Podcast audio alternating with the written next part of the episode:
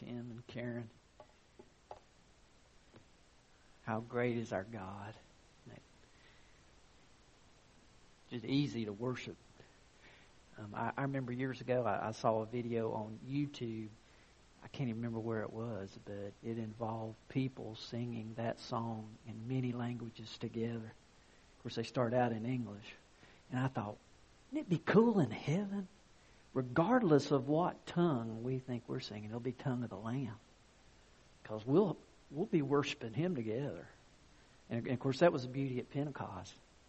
They spoke differently, but they said the same thing, and it was understood. Uh, but this morning we continue on uh, as we look at portraits of the Antichrist. We're in Revelation chapter 12. And uh, this series will focus on chapters 12 and 13 of Revelation.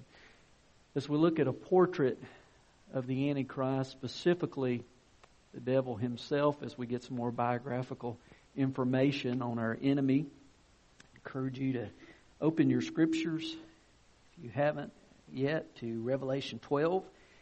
And if you'll stand in God's honor as I read aloud, verses 7 through 10 is our focal passage.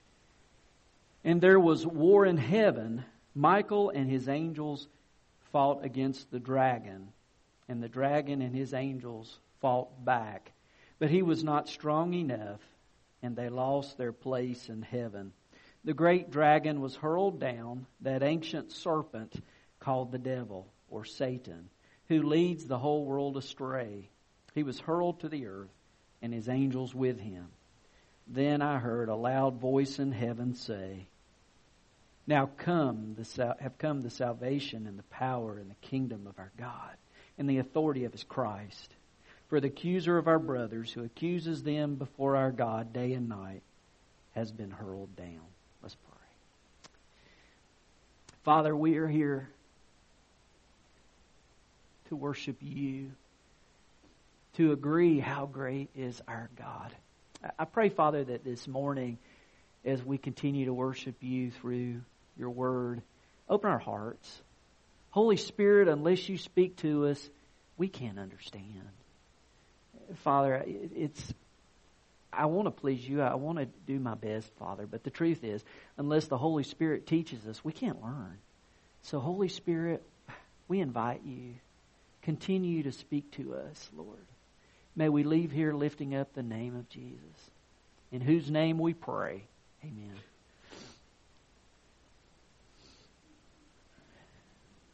There are those out there who believe the devil is a fairy tale or a myth, something someone made up. Some picture him, a little short guy in a red suit, and carries a pitchfork and ha ha, jabbing people all the time. And then there are the others on the opposite extreme that think heaven shakes and quivers when the devil does his evil business. That there's a constant worry that the devil's going to overthrow God himself. Those extremes are wrong.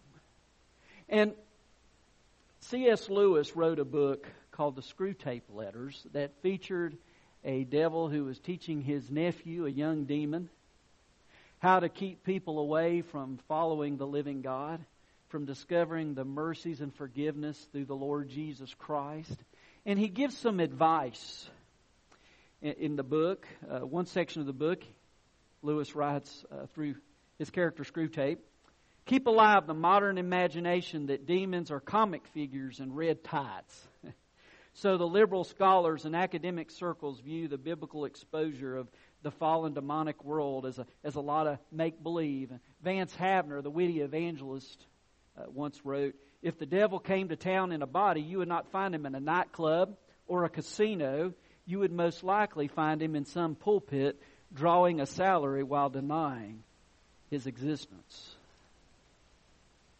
I read about one minister who um, was preaching about Jonah and he said, when the scriptures say that Jonah was in the belly of the great big fish, it didn't mean he was in the belly of the whale. It meant he was nearby or close to the belly of the whale.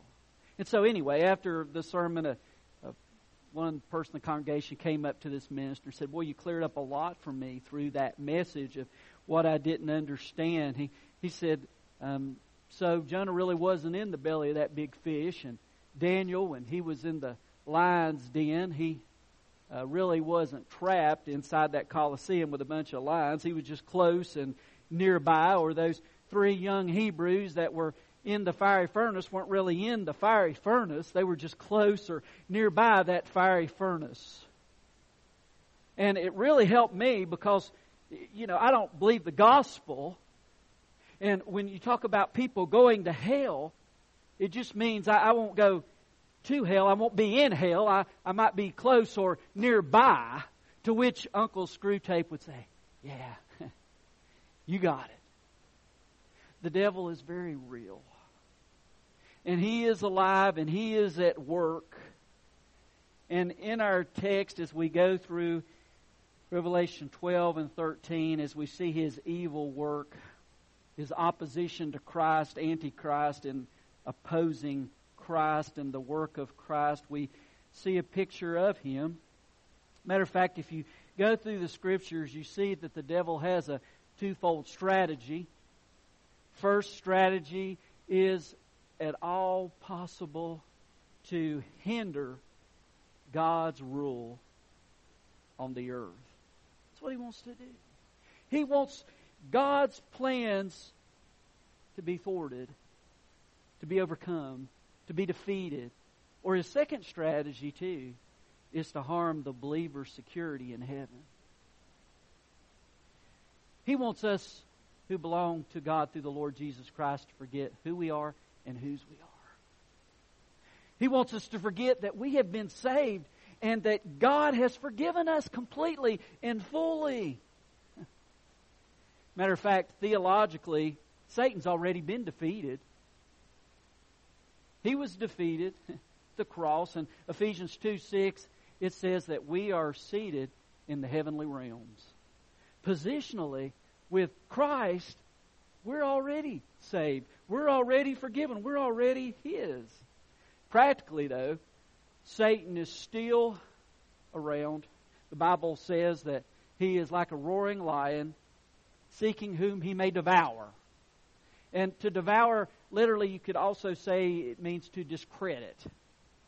In, in other words, he's looking around, seeing whose testimony he can destroy. He's looking around, seeing whose influence he can take away. Because more than anything, he wants to keep people from their Creator, from their Savior, from their Sustainer. Theologically, the believer is sinless before God. We are hidden in Jesus Christ.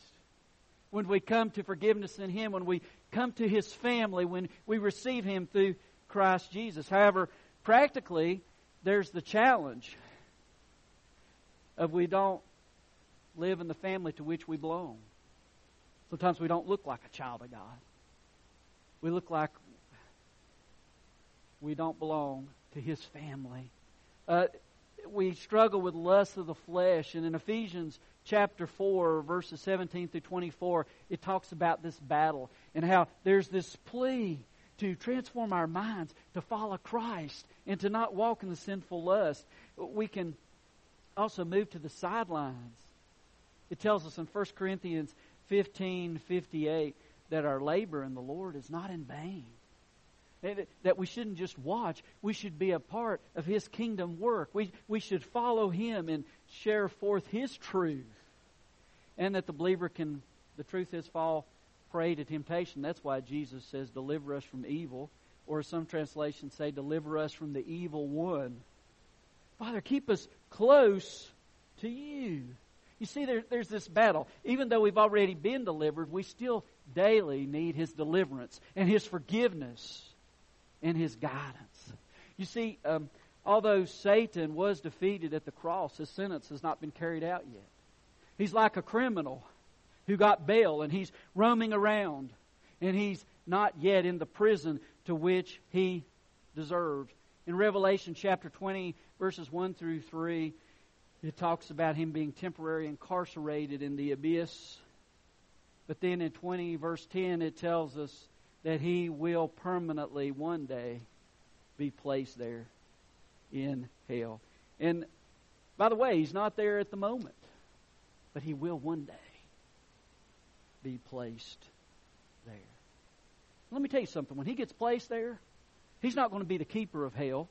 He's not going to be the one who rules the roost down there. He's not going to be the manager. He's not going to be torturing everybody else. He's going to be under maximum security because it's the place that he deserves, not the place he runs, the place of the judgment that he will experience. Heard about a bumper sticker guy saw as he was looking at a car that was just covered in bumper stickers and the top of the bumper sticker had been scratched out but on the bottom of the bumper sticker he read these words he died in AD 33 get over it. That's the mindset of the devil of the enemy.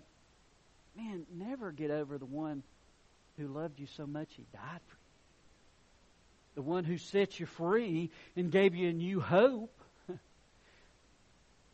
As we went through our text last week, as we started chapter 12 and looked at those first six verses, we saw the different signs and the meaning.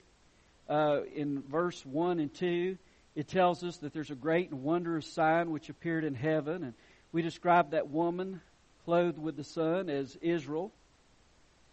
And then we, as a descriptive the moon under her feet and a crown of 12 stars on her head. And, and then the one whom she was pregnant with and felt the pain with of birth and gave birth to was the Messiah, our Lord Jesus Christ. And then in verse 3, we're introduced to the red, red dragon, which is our enemy, which we are going to look at further today. Then you go on in verse 3 and it talks about the 10 nation confederacy, which will be used to fight against God in those end times. In verse 4, we're reminded of how Satan fell from heaven because he, as we said, in the place I grew up, got too big for his britches and wanted to take God's rightful place and thus was thrust out of heaven.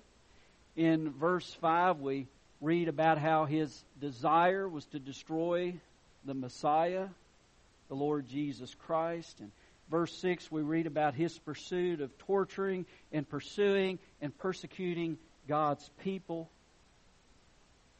And thus we read verse 6 the woman fled into the desert to a place prepared for her by God where she might be taken care of for 1,260 days or three and a half years. In verses 13 and 14, we see some more clarity. When the dragon saw that he had been hurled to the earth, he pursued the woman who had given birth to the male child. The woman was given the two wings of a great eagle so that she might fly to the place prepared for her in the desert where she would be taken care of for a time, times, and half a time out of the serpent's reach, which is a way of speaking of that three and a half year time. Uh, in just some names through this passage of Scripture for our enemy. Verse 3, he's described as the red dragon, which we talked about was a picture of bloodlust, how he's the destroyer, and how he wants to destroy what is good and of God. In verse 9, he's described of as that serpent of old, the ancient serpent called the devil that Greek word, archaios. No one likes to be called old or looked at as ancient or as past his prime.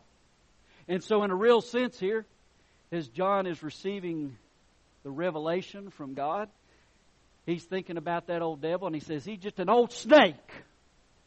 And he is. Just an old archaic snake. He just can't resist it. Later in verse 9, he refers to him as Satan or the devil, which means to defame and to slander. And that is his heart. He wants to defame the living God. He wants to slander his name. He wants to turn people against God and trusting God and, and bringing in doubts and forgetting about God's kindness and His mercy and His blessings that He has poured out so abundantly upon all of us. Someone has said, the devil wants to destroy the church. He doesn't do it from the outside, he becomes a member. he joins and he comes in and he brings that slander and that destructiveness. In Acts 20, verse 29, Paul gives a warning to the church at Ephesus about those who might rise up from within and harm the flock. You see, he, he's a slanderer and he brings divisiveness. Another name, he is called the opposer, he is called the adversary. He is the one who stands against God. He is the one who stands against God's people. And then finally, in verse 10, he is referred to as the accuser. For the accuser of our brothers, who accuses them before our God day and night. And the truth of the matter is, as I've said so frequently, we're all just a mess. I mean, let's just get honest about it. It scares me to death when I hear a Christian talking about well, how holy I am. Man, it's a struggle. I want to walk with God, but sometimes I just do the dumbest things. There are times where the enemy attacks me and he plays these tapes in my head, something I might have done a couple of years ago. And I'll think, why did you do that? Todd, that was so dumb. Aren't you grateful that he says that when we come to God with this stuff, that he removes our transgressions from us as far as the east is from the west? In the book of Micah, he basically says, don't go fishing down there anymore because I put them in the depths of the sea. But he is the accuser in Ephesians 1 13 through 14, we're told, having also believed, you were sealed in him with the Holy Spirit of promise, the seal of salvation, who is given us as a pledge of our inheritance with a view to the redemption of God's own possession to the praise of his glory. His redemption. He bought us back. That's the cross. Uh, Charles Wesley wrote these beautiful words that we sing no condemnation now I dread. Jesus and all in Him is mine. Alive in Him, my living head, and clothed in righteousness divine. Bold, I approach the eternal throne and claim the crown through Christ, my own. Now, as we look at verses 7 through 8, we see a, a future battle. Some want to talk about this battle uh, the significance of it was one at Calvary, and yes, it is true. At Calvary, Jesus, the perfect sacrifice, died for our sins. As the suffering servant, he is now the coming king who will return. But this is not just a picture of when the devil was first thrust out of heaven with a third of the angels, but it's talking about a coming battle in verses 7 through 8, where he will be ultimately defeated. Notice the text. He says, and there was war in heaven. Michael and his angels fought against the dragon, and the dragon and his angels fought back, but he was not strong enough. And they lost their place in heaven. There was a battle, but that old snake was not strong enough to win in glory, and thus he was defeated. Now, Michael. Who is Michael who is mentioned in this text? And then secondly, when the battle take place, the name Michael literally means who is like God. A great name. Everyone here might be Michael. You can just, Michael, how'd you get your name? We just keep thinking about who is like God. That's a great testimony. Who is like God? Well, that, that was his name, the one that God chose for this mighty angel who is like God. In Daniel chapter 12, he is described in the first verse as the protector, the prince of God's people. The great prince who protects your people will arise. And in chapter 10, there is a description of him and a description of Daniel who is fervently praying because he wants insight into a spiritual battle that will come in the end times. I want to pick it up at Daniel chapter 10, verse 12. Then he continued, Do not be afraid, Daniel.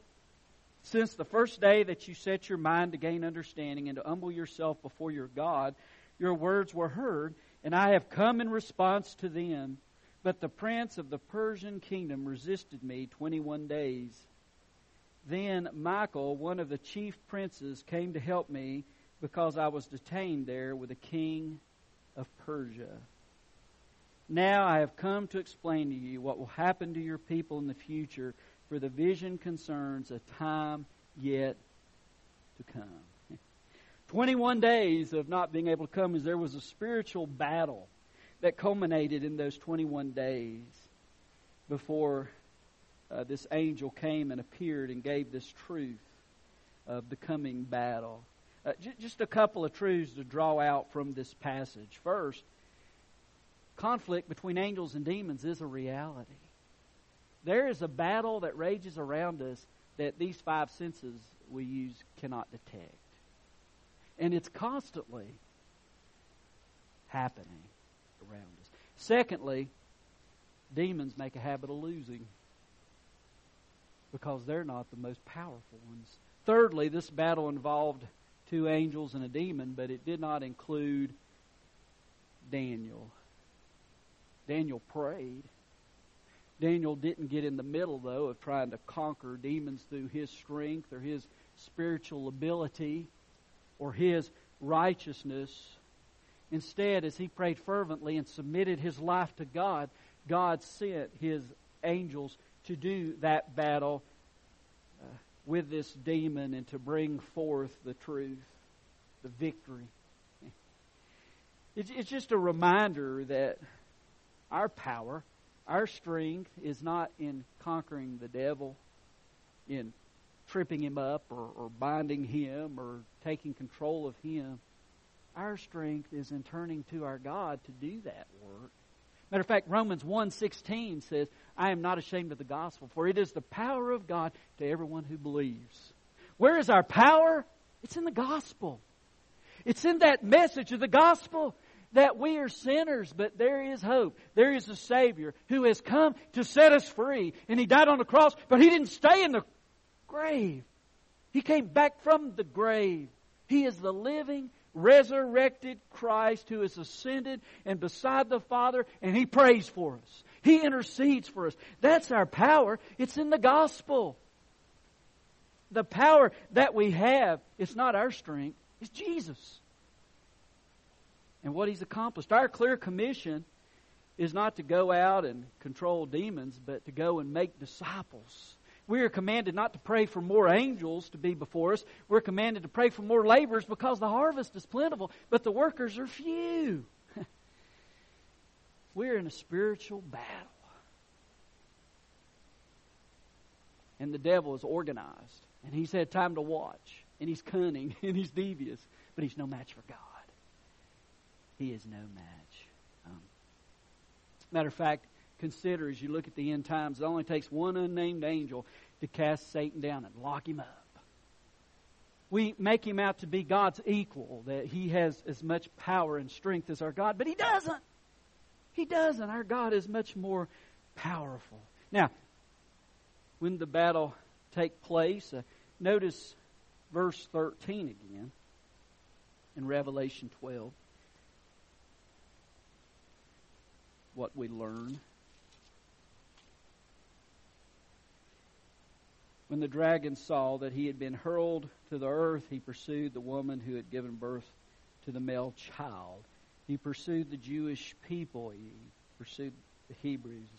The woman was given the two wings of a great eagle so that she might fly to the place prepared for her in the desert where she would be taken care of for a time. Times and a half time out of the serpent's reach. As the Scripture speaks again about Satan's defeat. As we look through those first six verses, we see reference to Israel and how Israel's seed was the Messiah and how the devil sought to defeat that Messiah, but he was unable to, and the Messiah is victorious. Job was one of the first, if not the first, to be accused, but he was not the last. We have an accuser who is accusing us day and night, as we read in Revelation 12:10. And those invisible forces are constantly against us, reminding us of the fact that we are not worth it. Reminding us of the fact that we don't deserve salvation. We don't deserve forgiveness. We don't deserve grace. And he's constantly shouting those criticisms and attacks toward us. Which makes me love verse 10.